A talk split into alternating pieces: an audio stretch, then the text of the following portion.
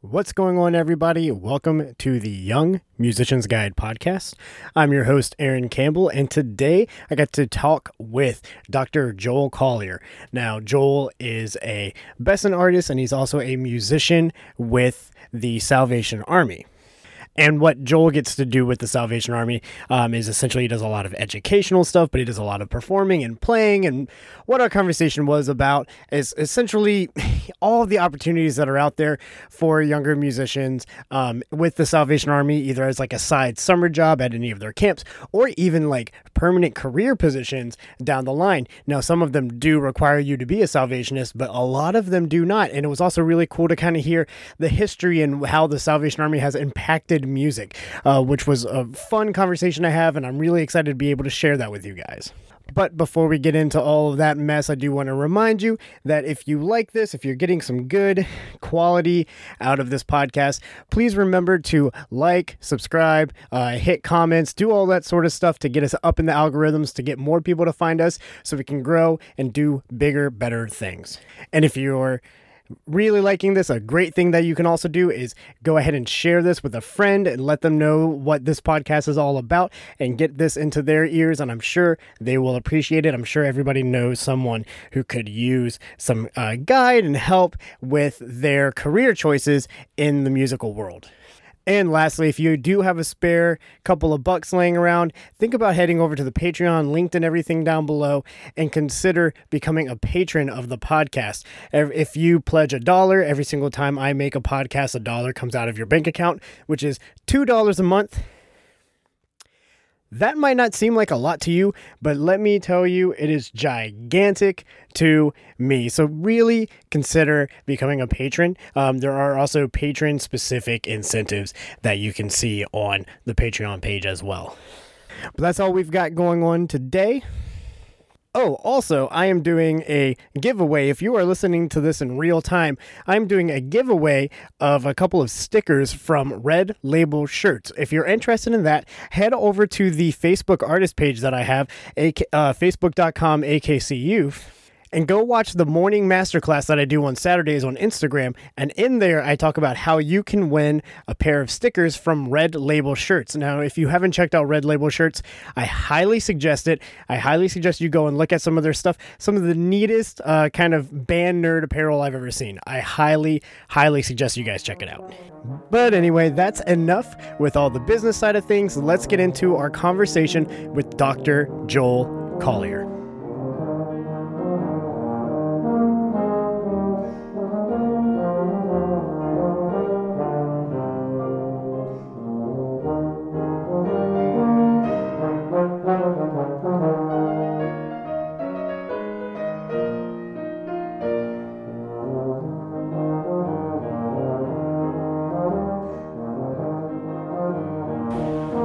But do they get to, so so there's a little farm, do the kids get to, like, I don't know, help upkeep with the animals and all that? Not kind of so stuff? Much. Uh, it's it's more like uh, I mean, they get to feed the animals, they get to learn about the animals. We get a lot of city kids, so they've never even seen some of these animals. That's what I was about to ask. Where do you, where does your camp pull from? Yeah, uh, Kentucky and Tennessee. So you, we get you know you still get the cities like Nashville, Memphis, Louisville, um, where these kids haven't really. I mean, the rest of them live on farms. They get it, but you still get, like, Memphis kids have never seen a farm before in their life. Really? Yeah, yeah. I, I remember working at, at at the camp up in West Virginia, and, like, it was all Baltimore kids, and right. A lot of them were like, what are mosquitoes? I don't understand what's yeah, biting me. exactly. Exactly. Awesome, man. Well, hey, thanks for coming on and hanging out and having my let me have my coffee with you this morning. Yeah. So you're at camp right now? Yep. Are you allowed to say what camp you're at? Yeah, yeah, Camp Paradise Valley. And that's and this is a strictly Salvation Army music camp, or is it one of the yeah, intermingling um, ones? It's so uh, my delegates are um, uh, the students that I have coming in are almost entirely Salvation Army kids. Um, the ones that are not Salvation Army kids are still kind of connected to the program. Um, I have two kids coming in whose mom works in the youth and music department with me. Um, But my staff comes from all over. So I've got staff. I have, I think, six staff coming in from J M U. Um, I have a, a stu- staff member coming in from Asbury University, another one from University of Kentucky, and then two from Kansas. Uh, and none of them are Salvationists. Gotcha. Are most of the most of the uh, campers, are they involved in the Salvation Army uh, church, or or you know, do they just sign up for the camp? Yeah, so for my program specifically, they're um, Salvation Army kids, because uh, uh, our program is geared towards training musicians that are going to be playing on Sunday mornings. Um, so that's the whole focus of our program. So I have two different uh, groups of kids come in, actually. I have a junior conservatory that's one week long, and that's for seven through eleven-year-olds. Um, and so that's kind of a more introductory level, obviously, just based on their level, uh, their age, their level of playing wouldn't be as high. Uh, but then I also have a four-week senior conservatory, which for twelve to sixteen-year-olds. And then these are people who are actually already uh, doing things uh, on Sunday mornings at the Salvation Army. So it's uh, really training and developing the skills that they already have and already use. And so do your students get to play the – because – all of those camps, they always have service on Sunday. Um, mm-hmm. As a whole camp, do they get to play the service with like staff intermingled, or are they all on their own, or how's that work out? Yeah, so um, with the junior conservatory, it's really going to be the staff that'll be doing that worship day. Uh, they're they'll sing a song or do something like that on it, but they're not going to be running the service. They're just not old enough to handle it yet. Uh, but for the senior conservatory, uh, over the four weeks, we will phase the staff out, maybe not entirely, but we'll diminish the staff's role and increase the, the delegate's role, so that by the end of the uh, four weeks, the services and events that they're doing towards that last weekend, uh, it's really just the delegates are doing, the students are doing it with some staff assistance, um, rather than it being mostly staff. And the camp isn't... Like, and this is kind of a blanket statement for a lot of the Salvation Army camps, but like, um, they're not all, it's not all rehearsal all day, all music theory and all that. It's not, right. It's not all that. Like, they actually get to do some camp type things, right? What are some of the activities that you guys have at your camp? Yeah. So, uh, the way our normal day is set up, I actually decided to set it up kind of like a music school, uh, for the first part of the day. So they're going to st- start well they start with devotions after breakfast, but then after devotions they go into uh, all of their music programs, uh, which would be their majors of band or piano and choir and theory class and sight singing class and rhythm fundamentals classes. So it's set up more like a music school because that runs until dinner, but from dinner till they go to bed that night, it is all camp recreation stuff. So they're getting to go to the pool. They're getting to go out on the lake on boats. We've got a huge lake. We're situated on Dale Hollow Lake. So they're getting to go out and uh, swim in the lake, go out on boats. There, uh, we do all the other, you know, camp recreation stuff, sports, playing games, messy nights. Uh, so uh, they get to do a lot of those those things that they like to do. Campfire skits are all scheduled in throughout the summer. Really cool. So there's, it's a pretty well-rounded day.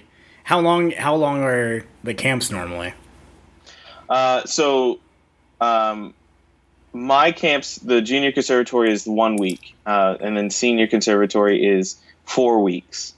Um, but, uh, there's also main camp. There's also just regular outdoor camps that are happening at the same time. Um, And those camps are each just one week cycles. So the kids will come in and out one week at a time, while my kids are sticking around for four. So you keep uh, you keep saying like your camp and my kids and all that kind of stuff. Let's keep in mind, everybody, that he's not the head runner of this entire camp, uh, right? right? You're you're you're just part of the music division. What's the actual title that that you have? Yeah, so I'm the divisional music director for the Kentucky-Tennessee division. So I work with the youth department, um, the the divisional youth secretary, uh, which is right now Captain Matt Cunningham. He is in charge of the entire camp. So he and his staff run a program that involves um, a few hundred kids that are um, doing just general outdoor camps or um, some kind of youth development camps and things like that.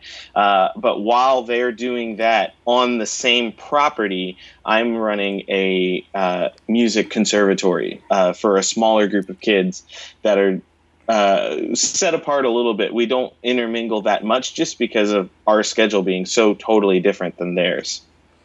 And so what were your responsibilities in, in terms of setting up the camp? So you, you got, you said the staff, right? So did you hire all of the staff? Yeah. So I have fourteen staff coming in. Um, and I, I had to hire all of them. Uh, it runs from, uh, you know, fresh, uh, people that have just finished their freshman year, uh, up through people that are getting ready to start their doctoral program. And, uh, they're all different jobs. So I have, Uh, a program director who's basically my right-hand man, will help me run everything. And I have uh, um, uh, uh, somebody that I hired to be a brass instructor. I'm really excited about that. It's John Nye, um, a good friend of mine from J M U who just finished his master's at Cincinnati. He's going and back, is about right? to go back to J M U. Yeah, he's about to start his doctorate at J M U. Nerd. Um, yeah, and I know. Flugelhorn, I who hope. Does that? That's right. I hope he's so he's coming. Yeah, he's coming to be my uh, brass instructor. He'll be doing a lot of the brass teaching with me. Um, but then I have, uh, because of how large the program is, I have a dean of men and women. Uh, this year I have an engaged couple who are actually really, really great musicians, so I'm excited about that. Uh, but then I have four counselors for each gender and a floater counselor for each gender. But all of those counselors also serve as instructors, maybe in a less capa- uh, smaller capacity than the instructor and the deans, but they will still be, you know, getting time in front of groups, getting time in front of classes, uh, so that I, so that they can develop the skills that they're learning at school too. I think of them as students here as well, obviously in a totally different capacity than the younger students that are here as delegates, but Uh, you know, those that are here as undergraduate music and music education majors are getting invaluable experience actually standing in front of an ensemble and learning how to conduct. Oh, yeah. I mean, folks, I, it's it's well and good to stand in a room or sit in a room and listen to a lecture about educational principles and properties and all that kind of stuff. But unless you're actually physically doing it, you don't get you don't get a real sense of what's going on. And so if you can teach, you know, I, I started with marching band camps and I've done one of these Salvation Army camps, but if something like this falls into your lap and you have a chance to get hands-on experience, that's invaluable, whether you're getting paid for it or not. But these guys are getting paid a little bit too. Plus they get fed, yeah. they get boarded, right? I mean, yeah. they just have to get themselves and we do there. Some, right. And we do some cool, well, we're only doing one trip, but it's just, you know, it's an opportunity to get off camp and do something as an entire group. Um, and then the big selling point, I think, with my program is I get to have a lot of cool guest artists come in. And the guest artists obviously work with the kids. That's why they're here. But they also get to work with the staff.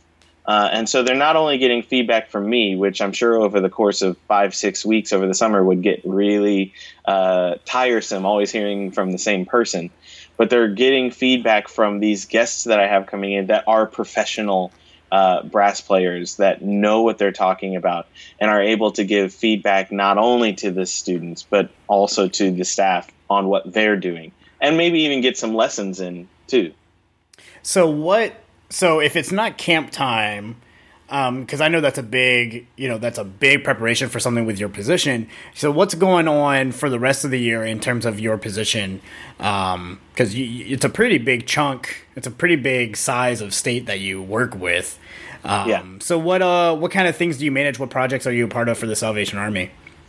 Yeah, so um, I uh, oversee a few different things throughout the year. Uh, the first is that there are different Uh, Salvation Army music programs at each local area. I mean, not necessarily every single one has a program. Some uh, used to have them and uh, it fell off, or some just never had them, but they're getting ready to start up. But for those that have music programs, um, I provide, I help provide resources for them uh, so that they know where to look for uh, what they should be teaching their kids. Um, they know what music to buy that'll fit their ensemble, both in uh, instrumentation and in skill level.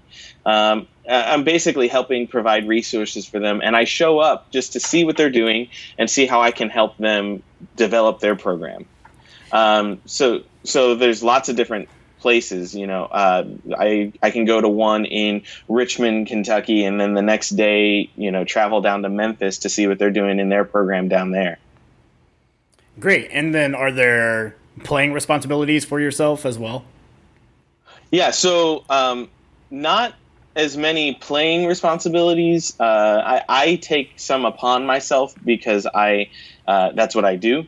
Um, but a lot of what I do is teaching and conducting. Um, so I also run a, a divisional music uh, event, I guess you, w- you would say, w- basically once a month throughout the school year, where we have lots of different ensembles. So we have um, we actually have uh, dance um, two dance ensembles. We have uh, a theater group. We have two different level bands. Um, that all come out here to camp once a month, Friday, Saturday, you know, uh, once a month throughout the school year.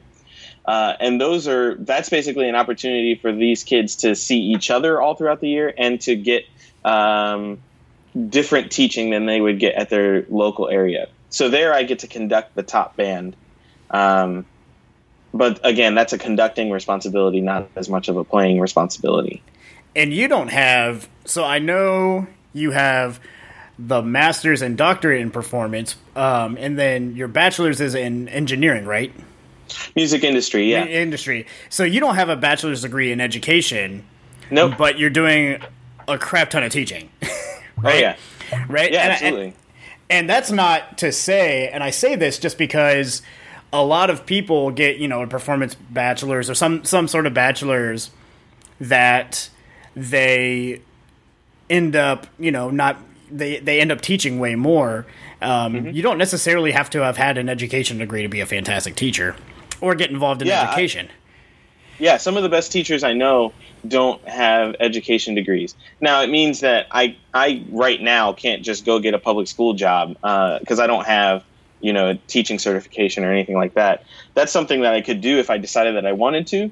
Um, but I have a lot of education experience. Experience. I've been teaching music uh, as a job since I was fourteen or fifteen years old.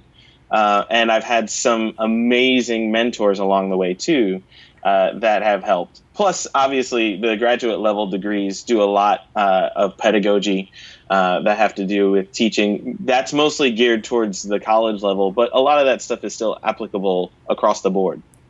Great. So, so why, I mean, you, you, you said to yourself, you've been teaching since you were so young. Why not the music ed degree? So I knew for me, uh, and this is not to say anything about it because I, I have a lot of friends who are high school band directors or middle school band directors and absolutely love what they do. But I knew already, even before I went into college, that that wasn't what I wanted to do. Um, I, I didn't want to be in a public school uh, conducting a band. Um, and I think it's just a little bit of my own personality uh, influenced that decision. Uh, I love teaching students of all ages. I've had some very young students. I have some adult students now. Um, but I really love teaching who really want to, uh, people who really want to learn. Um, and so I like these elective type things. These kids that are in these music programs here are doing it solely because they want to do music. Uh, it's sometimes actually inconvenient for them to do these groups just because it's another thing added on top of what they're already doing in school. Um, and so the ones that are participating are the ones that are usually very serious about it. It's not at all uh, kind of a social activity. It's a I want to do this because I want to get good at this. Awesome. So, so when you get done with your Salvation Army job at, at night, you just go home and you're done, right? That's all you do. yeah, yeah, absolutely. If only. So, um, uh, so what other what other projects have you? I mean, been involved in? Because you do a lot of performing. I mean, you're you're a Besson artist, obviously. Um, you've commissioned a lot of works. You're writing as well. Um, your C D was fantastic. It's only and it hasn't been out for all that long, all things considered. Um, which, if you haven't picked it up, I'll link it down below. Um, has a killer, by the way. You'll hear that second baritone. That's right. That second baritone player comes shining through. Um, yeah. So what? So what are some of the things you're you're involved in as a performer? Um, I mean, you've been, you've been a little bit of all all around the place here recently. Yeah. So um, I actually leave today for Atlanta uh, to play with one of the bands I play with. I play with the Salvation Army Southern Territorial Band. Uh, and this is an awesome band that I get to play with three, occasionally four times a year. So it's not a whole lot. Um, we like we'll show up tonight and have a rehearsal tonight uh, and some rehearsals tomorrow. But then we're performing from tomorrow night through Sunday. Uh, so it's real quick turnaround, which is a lot of fun. Um, and that is made up of members that are also Salvation Army people like me who are kind of really the the the best that the Southern Territory has to offer. Uh, we come from all over Texas, Oklahoma, all the way over to Maryland and Florida and everywhere in between. And um, we do get to do this a few times a year. Who directs that one? That's directed by Nick Simmons-Smith. Uh, he is the territorial music secretary for the Salvation Army, so he's based in Atlanta. He's awesome. He actually wrote the first piece on my C D. Uh, really great guy, great composer, and I, I really enjoy sitting in his his bands, uh, having him conduct. So is it all Salvation Army music, or do you guys get to branch out for some other brass band things as well, or? Well, this particular band, just because of our limited schedule, um, we don't Uh, our repertoire is not overly large. Um, I mean, we're doing new stuff every time we get together, but it's like one or two new things. And then we have, you know, our nucleus of six, seven uh, pieces that are, you know, concert repertoire for the season. Uh, but a lot of that is actually written by members of the band. So Nick writes a lot. Um, I've written some, and uh, our one of our tuba players, Andy Barrington, writes a lot of them. And uh, Doctor Steve Kellner, who you've met, uh, he writes a bunch of them too. Um, so a lot of stuff actually comes from within the ensemble. We also have a lot of composers that you'll know that are Salvationists that actually live in our territory that write music for us as well. So people like James Curnow and Steve Bulla both live in this territory and both write music for the band. It's so interesting, too. I've seen a good correlation, especially with the two you just mentioned. Um, you know, I work with a lot of middle school wind bands down yep. here in the area, and they write music for those ensembles, too, away from the Salvation Army, just, you know, just writing as composers. And what I've noticed, and I wonder, and I'm, I'm not saying there is any correlation, but I wonder if it's because they have so frequently had to write for more amateur musicians or younger musicians mm-hmm. that their middle school music doesn't is good. Yeah. As opposed to a lot of stuff out there. Yeah. Those two in particular, uh, uh, they... They are very, very intentional when they write their music. They just because it's uh, fewer parts or simpler parts doesn't mean that it can it can't be great music. Um, I know for a fact that uh, particularly Jim Curnow, when he's writing uh, the some of the lower grade, some of the easier music, um, he says it's actually a bigger challenge to him at times because of the limitations to still make it. Uh, worth listening to, but that's what he wants to do, is always make music that's worth playing, worth listening to. And it makes it makes sense. There's so, I mean, for lack of a better word, there's so much garbage down there in terms of, like, in Florida, the grade one, two, threes-ish area. Three, you start to get into some real literature, but, like, there's so many seventh grade bl- bands playing just terrible, terrible stuff. And I, I find yeah. that Jim and Steve's are not, and they're also writing good books for young mm-hmm. soloists and all this kind of stuff. And so, so, and it, the really interesting thing too is when I go and work with these middle school bands and I see, you know, Curnow's name on the piece of paper, I go, oh, he's a Salvationist. And I'm so glad that I've had the experience with Salvation Army people to understand what right, that means and where they're is. coming from. Because my, the the teachers that I say that to, they go, like those guys who swing the bell outside of Walmart right. at Christmas time. And I'm like, there's, there's so much more to it than that. So what are, yeah. I mean, what are some of the, the, can we break some of the misconceptions here and, and kind of what the Salvation Army, especially on the music side of things, means yeah. and is? Yeah. So for those of you listening that don't know, the Salvation Army is a church. That was its first intention. That continues to be its main intention. Um, and it, all of the other social stuff comes from our outreach as a church.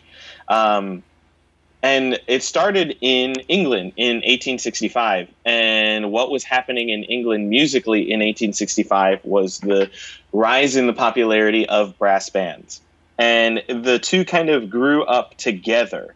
So uh, people started, you know, the Salvation Army started using brass bands just to get attention. Um, and it just became kind of part of our identity.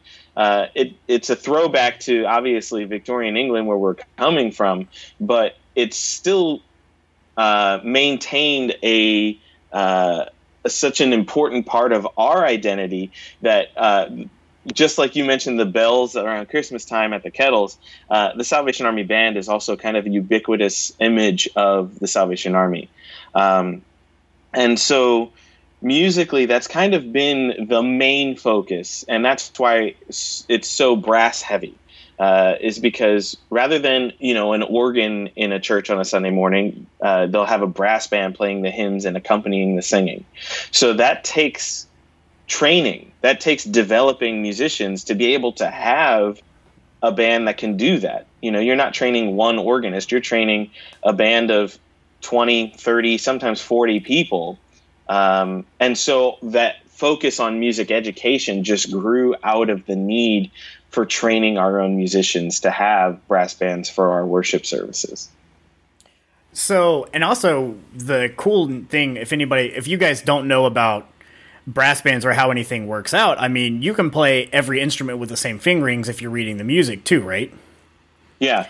So uh, that's the real advantage to treble clef. It obviously doesn't work for trombone um, because, uh, you know, slides versus valves. They don't even have um, buttons, yeah. Right. Uh, and now bass trombone is written in bass clef, um, but that's kind of a specialized instrument already. You know, just to already play trombone, you have to learn the slide stuff. And um So that's really a specialized seat, but literally every other valved seat in the band, if you can play, if you know that C is open, D is one and three, uh, you can move all the way from B flat bass up through E flat soprano, assuming your chops can handle it. Yeah, so it makes it really nice and easy. And I found that a lot of the Salvation Army people were willing and, you know, able to jump around. And they also, like, because there are books you guys play out of, you know, regularly, right. Like there's a hymn book, there's a march book, there's these kinds of things. And right. So like a lot of people, like normally a tenor horn player is comfortable moving over to, you know, second cornet and also knows the part already. Right. Yeah. A lot of it, uh, because the hymn books are mostly laid out in soprano, alto, tenor, bass format. There's some additional parts, like the trombone parts, if you have a section of trombones, are sometimes these fanfare parts on top. The euphonium part is this obbligato, but still, you know, the second cornet, for the most part, is playing the same part as the solo horn. They're playing the alto part. Um, and that also helps with the cohesiveness of the band, the nice warm colors of the band, just because of how much doubling is happening on different instruments. Um, but yeah, my brother is an example of one of those that'll jump around instruments as needed. Uh, he's right now the solo horn player for the uh, Princeton Brass Band, but he used to play in the horn section of the New York Staff Band as well. But uh, if you look around for photos of him in Salvation Army bands, you'll see him sitting everywhere from principal trombone to flugelhorn to second euphonium to E-flat bass, he's and even percussion. So he's really jumped all around the band, and he's one of those that's able to do it. But it helps that all of this is just all treble clef. It's the same fingerings. And if you go and see a brass band, odds are a lot of the people sitting on stage are also Salvationists. Like, yeah, that's true. You see that, uh, like at NABBA, you'll see that um, if if we were at uh, the Brass Band Championship and you just, you know, asked, hey, everybody that's a Salvationist or former Salvationist, you know, grew up in the Salvation Army, raise your hand. I'm sure it would be at least a third of the group. Like, I play in, you know, a, a, a smaller known brass band down here in Tampa called the Sunshine Brass Band, or I was. I'm I'm done with them now. Um, we're on our hiatus for the summer. But the, yep. the director and, like, all of the tenor horns are all Salvationists. Um, mm-hmm. And he writes for the Salvation Army, um, and all and all that kind of stuff. So it's, it's you know, it, follow, it follows you around. And once you're exposed to it once, you kind of get an idea of what it is. It's really exciting to, like, come up and say, like, and they get excited too when you go, yeah, I, I understand. I might not be a Salvationist, but I understand your world and the things you've been involved in, and, you know, I've I've taught at your camps and all that kind of stuff. So it's, it, I'm really glad for the experience. So let's talk about, like, you know, long term career wise. You know, are all of the, you know, the things that you can make your bread and butter in in the Salvation Army, are they all just for people who have grown up in the church and been a Salvationist their whole life, or, you know, do they bring outside staff in? Yeah, so um, there's a couple different levels to this. I'll try to give you the most concise and best answer I can give you. Is um, summer camps are basically open to anybody. Uh, if you're just looking for a summer job while you're in school, or if you're a teacher and you have your summer off and looking for something to do, um, that's open to basically everybody. Um, it's at the discretion of the divisional music director, but every single Salvation Army Music Conservatory I've worked at has hired, um, if we will say, non-Salvationist staff. So that's the easy answer. Um, the more career-type jobs, like the job that I have, um, part of the job uh, requirement for the top-level, like divisional music director or territorial music secretary, the director positions, those do require you to be a, quote, uniform-wearing Salvationist. Uh, but that doesn't mean you have to have grown up in it for your whole life. Um, we have uh, the divisional music director in North and South Carolina right now came to the Salvation Army, I think while he was in college, was when he was first exposed to it. Um, now, there are other jobs, too. So uh, the job that I just had before this was the music director for the Salvation Army in Fredericksburg, Virginia, just the one location. And while, yes, I've been a Salvationist my whole life, my predecessor in the job, um, David Merziofsky, uh, is a good friend of the Salvation Army and plays in the National Capital Band, um, and attends the Salvation Army, even without being in that job, still attends the Salvation Army most of the time. Um, but he is not a Salvationist. And another person that has held that same position in Fredericksburg, Doctor Kate Woolman, she um, – came to the Salvation Army for the first time after she finished her doctorate. Um, so she was already uh, in a career path, and she started working for the Salvation Army, and she actually now is a Salvationist. Um, so some people, some jobs are open to non-Salvationists. Sometimes people that take those jobs end up becoming Salvationists just because they learn really what the Salvation Army is, and that church background that you talked about, and the missional aspect and the music aspect. There's so much going on for people that are uh, particularly brass musically inclined and looking for churches. So what, um, if you kind of had to, and I know, I mean, comparable, is there, because it is Protestant, right? Yeah. Yeah. So what, what kind of branch would you say kind of aligns with the most for people to get a general understanding? Yeah. So um, the biggest it, it started as an offshoot of Methodism. Uh, William Booth, the founder, the founder was a Methodist minister. Uh, so a lot of the theology lines up most closely with uh, Methodist. Uh, it is non-denominational. Um, it, it is not the same as Methodist, that's for sure.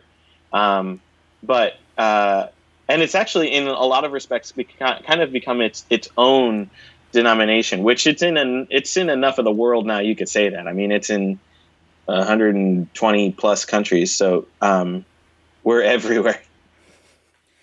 So, so all right. So let's talk about you a little bit. So have you mm-hmm. have you always thought that you were going to end up in a Salvation Army gig? I mean, you've got you've got a performance degree, though, on euphonium, so it's like military band or bust in terms of that kind of stuff. Yeah, that's right. You know, you knew you weren't going to be a teacher, and and so why... So did you always think Salvation Army? Did you just kind of land there? You know, what were what were you thinking in terms of, like, as you're getting your degrees, as you're completing your collection, you know, what are you, what's going on in your mind in terms of what am I going to do for a career? Well, it's changed along the way. Uh, actually, just real inch- real quick, um, before my senior year of high school, I wasn't even planning on doing music. Um, I was planning on doing architecture or some kind of engineering. Um, and then I went to Pennsylvania, Pennsylvania Governor's School for the Arts uh, the summer before my senior year and realized, oh, hey, maybe I am actually kind of good at this music thing. Let's give that a try. Um, but so when I was in my undergrad, when I started my undergraduate degree, I still had that military band idea uh, in my head.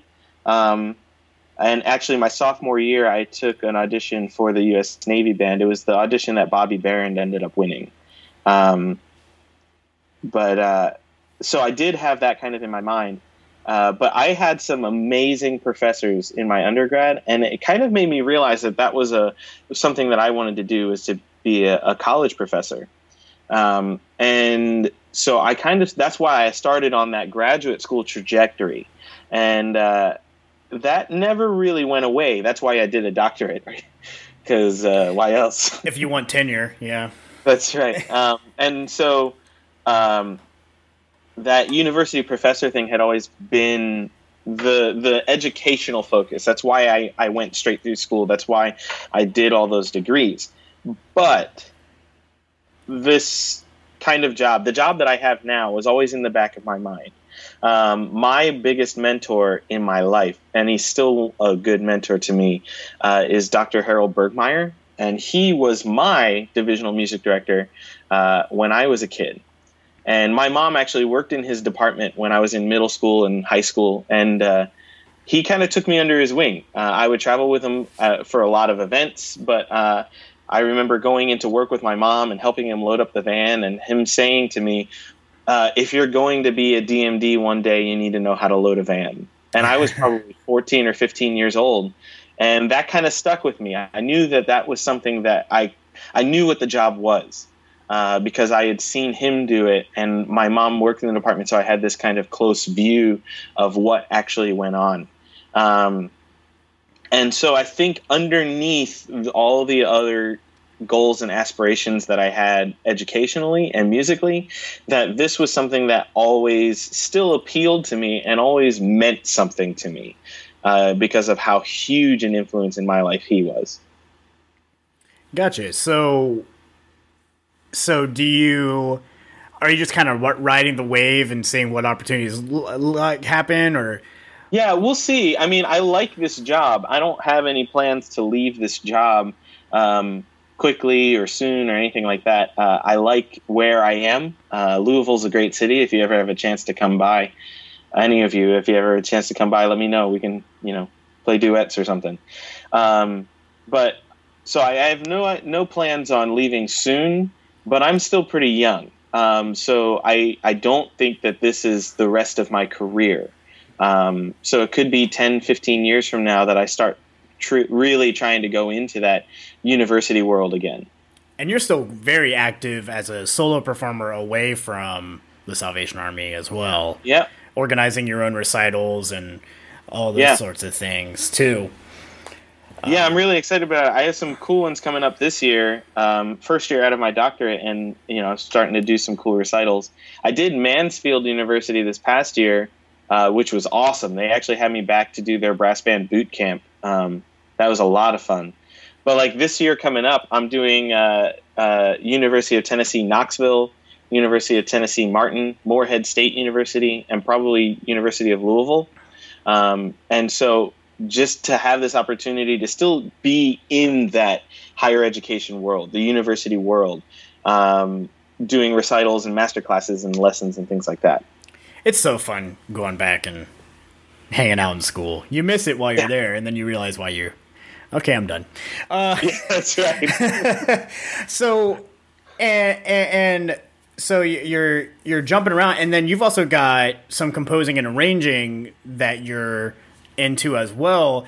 And you don't have, and I'm sorry, and you can correct me if I'm wrong, but any like quote unquote like formal training in composition, correct? Right. I mean, I the Harold that I mentioned earlier, who mm-hmm. was my P M D, he is a, a composer. I mean, that is his doctorate is in music composition, uh, and I took theory lessons with him. Uh, you know. Any of you have ever done the master theory books? Uh, I finished those when I was really young. And so the only way that I could get theory through middle school and high school was to take lessons with him. Since he had a doctorate in theory and composition, um, they were very intense lessons. Terrible source. Um, yeah. Yeah, that's right. They were very intense lessons. But so uh, that was the closest I ever got to formal compositional training. Uh, and it was not formal in the sense of a, a university degree. It was more of a, he encouraged me to write, and he was happy to take my scores and mark them up with that red pen that looked like it bled over the page. Um, so that was the closest I got to formal training, was just to have somebody who was very, very good at it, willing to look at what I was doing. And I've had a few people along the way do that. Uh, Doctor Dorothy Gates up in New York, she does that for me, um, you know, mostly when I send her scores that I'm interested in having her publish, but she'll send them back to me and say, hey, check this out, check this out, maybe change this. Um, so that's the closest I've had to formal training, but it's just kind of been uh, something that I enjoy doing. And you do, I mean, a lot of your stuff has gotten published and featured in like recordings and all that kind of stuff. And it, it reminds me of that way, it feels way back now, but the first episode of this podcast, uh, Tyler Klein came on, and I asked him, you know, why composition? And he said, well, imagine a world where the only people who wrote were authors. Right. And you know, so a lot, and a lot of people will go, you know, I don't have, you know, I have my base theory or whatever. So, but I'm, you know, they, they hold back because of that, you know, that the level of education that they've received. Yeah. Um, no, no. If you, if you have something in your head, write it down. Um, that's the thing is, you know, I look back at some of my compositions that I wrote when I first started. Actually, I look at some of my compositions that I started writing a year ago, and I think, what the heck was I doing? But it was still good to get it on the paper. And not everything's going to be a gem. So a lot of it will never see the light of day. But the exercise of getting it on paper means eventually something will be something that you like. Awesome. And so, I mean, so you're, you've you've kind of got your, your fingers dipped in almost everything involved in classical in classical music right now. Um, are you so are you writing just for brass band stuff, or is it you're doing some string stuff or anything like anything interesting outside of the norm for a euphonium player? Yeah, well, just because of the nature of who plays my music, uh, a, a lot of it is brass music, um, whether it's brass and piano or whether it's brass band or sometimes, you know, brass quintet, brass sextet. Uh, a lot of it is brass music, but that's just because that's who I have to play it. Um, but I've also written a number of choral pieces. My first piece I ever got published was actually a two-part uh, children's choral piece. Um, and so uh, I write a lot of that, just again from my background as a singer in choirs for the Salvation Army. Um, but I have branched out, and I have written a few other things uh, that I've have been really, really cool to do. I've done the soundtracks for uh, a couple uh, short films, and so I got to create my ensembles for those um, using woodwinds and strings and other things that I pretend I know anything about. um, and uh, I also get to do a lot of stuff for, uh, if you will, like those that are in the church world, contemporary uh contemporary bands. So, you know, doing rhythm section stuff, really. And that's like that, uh, that's like the stuff when you turn on, you know, the radio typically nowadays, right, and go to the Christian rock station. That this is what you're talking about, what you would hear. Right.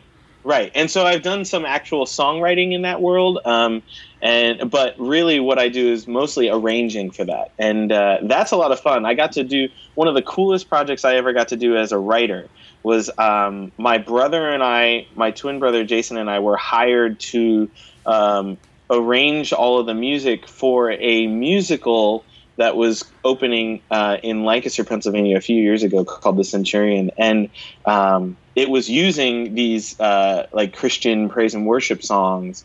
Uh, but obviously there's so much variety there. It, there was no continuity in those songs. So we got to take these songs and turn them into songs that actually fit a Broadway style stage performance. Uh, and that was awesome, getting to do those rhythm charts and choir charts and things like that. That's really cool. Yeah. So you gave me a, a couple resources that were inspirational to you. Um, do you want to talk about those a little bit um, for the yeah, audience? So, and I'll link them below. Yeah, absolutely. So there's two links, uh, really. Uh, the first one is uh, the New York Staff Band. Uh, that's another. That's a Salvation Army group. That uh, I grew up in Philadelphia, uh, which is in the Eastern Territory of the Salvation Army. And the New York Staff Band is the feature brass band for the Salvation Army in the Eastern Territory. And a lot of amazing people have been uh, in that band, have been mentors to me. Uh, currently playing in the band is uh, Aaron Vanderweel, and he's a uh, euphonium player. He was a big mentor uh, as I was in high school. Um, he would uh, be the section leader for bands that I would play at when I would go to music camps or other events like that. He was always that that person sitting in the section saying, no, no, this is how you do it, um, and willing to take uh, time with me to do some lessons about really just shaping, uh, playing, um, particularly lyrically. He has this amazing, amazing sound uh, that I always wanted to play uh, like him. And so he's still playing in that band, and uh, if you check out their website, you'll see a bunch of their recordings. He's featured as soloist. Um, so really, really great guy, and uh, really, really great uh, band. So I also have a link for um, the International Staff Band. They uh, it's the same kind of group, except for they're based in London, but they are considered the band of the Salvation Army. Uh, they're the model of what a Salvation Army band should sound like. Uh, and another amazing euphonium soloist there is uh, uh, Derek Kane, and you can check him out on their website too. He has been the euphonium, the principal euphonium in that band for uh, longer than I've been alive. I think it's I think it's forty years he's been the principal euphonium in that band. Um, and so just listening to those recordings and uh, getting to meet him and hear that band live, Um, I've gotten to know him pretty well over the years, and listening to what he does, not only as a soloist, but literally just sitting in that seat, the principal euphonium seat, is uh, created this model for me of what that's supposed to sound like, um, and the way that that music is supposed to be played. Awesome. Thanks, sir. And that's, it's really cool. It's so weird to me. All right, so I mean, Joel and I go back, what, like four years now? Something like that. Yeah, it's been a, been a while. Yeah, and it's it's so cool. I mean, I spent a lot of time. He and I were both graduate assistants at J M U at the same time. And it was, it's so interesting to, you know, do these, you know, quote-unquote interviews and know so much about the person and then learn so much more about the person through the course of the conversation. Um... Which is always, which is, it's always really fun, and like, I just want, I have to share this story. So just talking about like Salvation. Okay. So he's talking to me at a Salvation. He where he's at a Salvation Army camp right now. We literally yeah. met because I was coming up from Georgia, and he needed, he didn't have a car at the time, so I picked him up in the middle of nowhere. What, North Carolina? Yep. Yep. Absolutely. And, and so we had like a six-hour car ride back up to Harrisonburg. And I didn't know, I you know, like many of you probably, I ha- I didn't know anything about the Salvation Army. I didn't know anything about brass bands, really, um, or any history thereof. And he, we just sat in the car, and he shared all of those things, and I learned so much about about what this is, as many of you are probably are now. And it's, you know, I can't think of a better source to kind of get this wealth of information, but in a in a practical language and understanding, and also somebody who's just ridiculously passionate about all the things that they're involved in. So uh, thank you for that, and thank you for sharing that on this episode. I really appreciate you coming in. Do you have um you have any more any advice for anybody who, you know, is thinking about doing any of the things that you might be involved in, or trying to help? I mean, picking a career in music is so difficult oh now. Yes. um, partially because we're told that there's nothing you can do, and partially because there's a lot you can do. Um, That's right. So do you have any advice for anybody trying to make their way up in the music world? Um, recognize that connections can come from anywhere. Um, you never know who you're going to meet along the way that is going to be able to offer you a job later. And it's not just in the music world. Um, uh, one of the people that works in the department with me, in the youth department with me, is somebody that I met once at some event more than ten years ago. Uh, and he sat on the committee to interview me for this job. So pay attention to how you treat people, uh, and recognize that those con- connections can come from anywhere. But the um, other thing is, be intentional about making connections. Uh, I get emails or phone calls from people all the time that are just interested in um, mu- uh, in music jobs, yes, but also just uh, development uh, in music, uh, whether it's on their instrument or just um, learning how to be a better teacher or conductor or things like that. Uh, and those connections uh, become really important. Like when I'm looking to hire summer staff next year, uh, some of those people that have already contacted me just saying, hey, I'm just looking for opportunities. Well, guess who I'm going to write to first and say, hey, I need to hire staff. Um, so be intentional about making connections too. It doesn't always have to be about careers. Um, sometimes just a connection for a lesson, or sometimes just a connection for somebody to play in a quintet, can turn into jobs. And yep, yep. And don't be a jerk. Yeah, that's pretty much it. Yeah, that's that's, that's the big one. That's a don't that's a huge a one. Don't be a jerk. Hey man, hey, thank you so much for coming on, um, especially in such short notice. I, I literally texted him like days ago, uh, yeah. and said, hey, can you do this? And so I'm, I've been trying to get him on the show for a while, and I finally found a good spot for him. Hey, Joel, thank you so much for coming on and hanging Absolutely. out this morning. Yeah. Hey, everybody, this is the Young Musicians Guide podcast. I'm your host, Aaron Campbell. Today we got to hang out with Doctor Joel Collier, reminding you always, be happy, but never satisfied.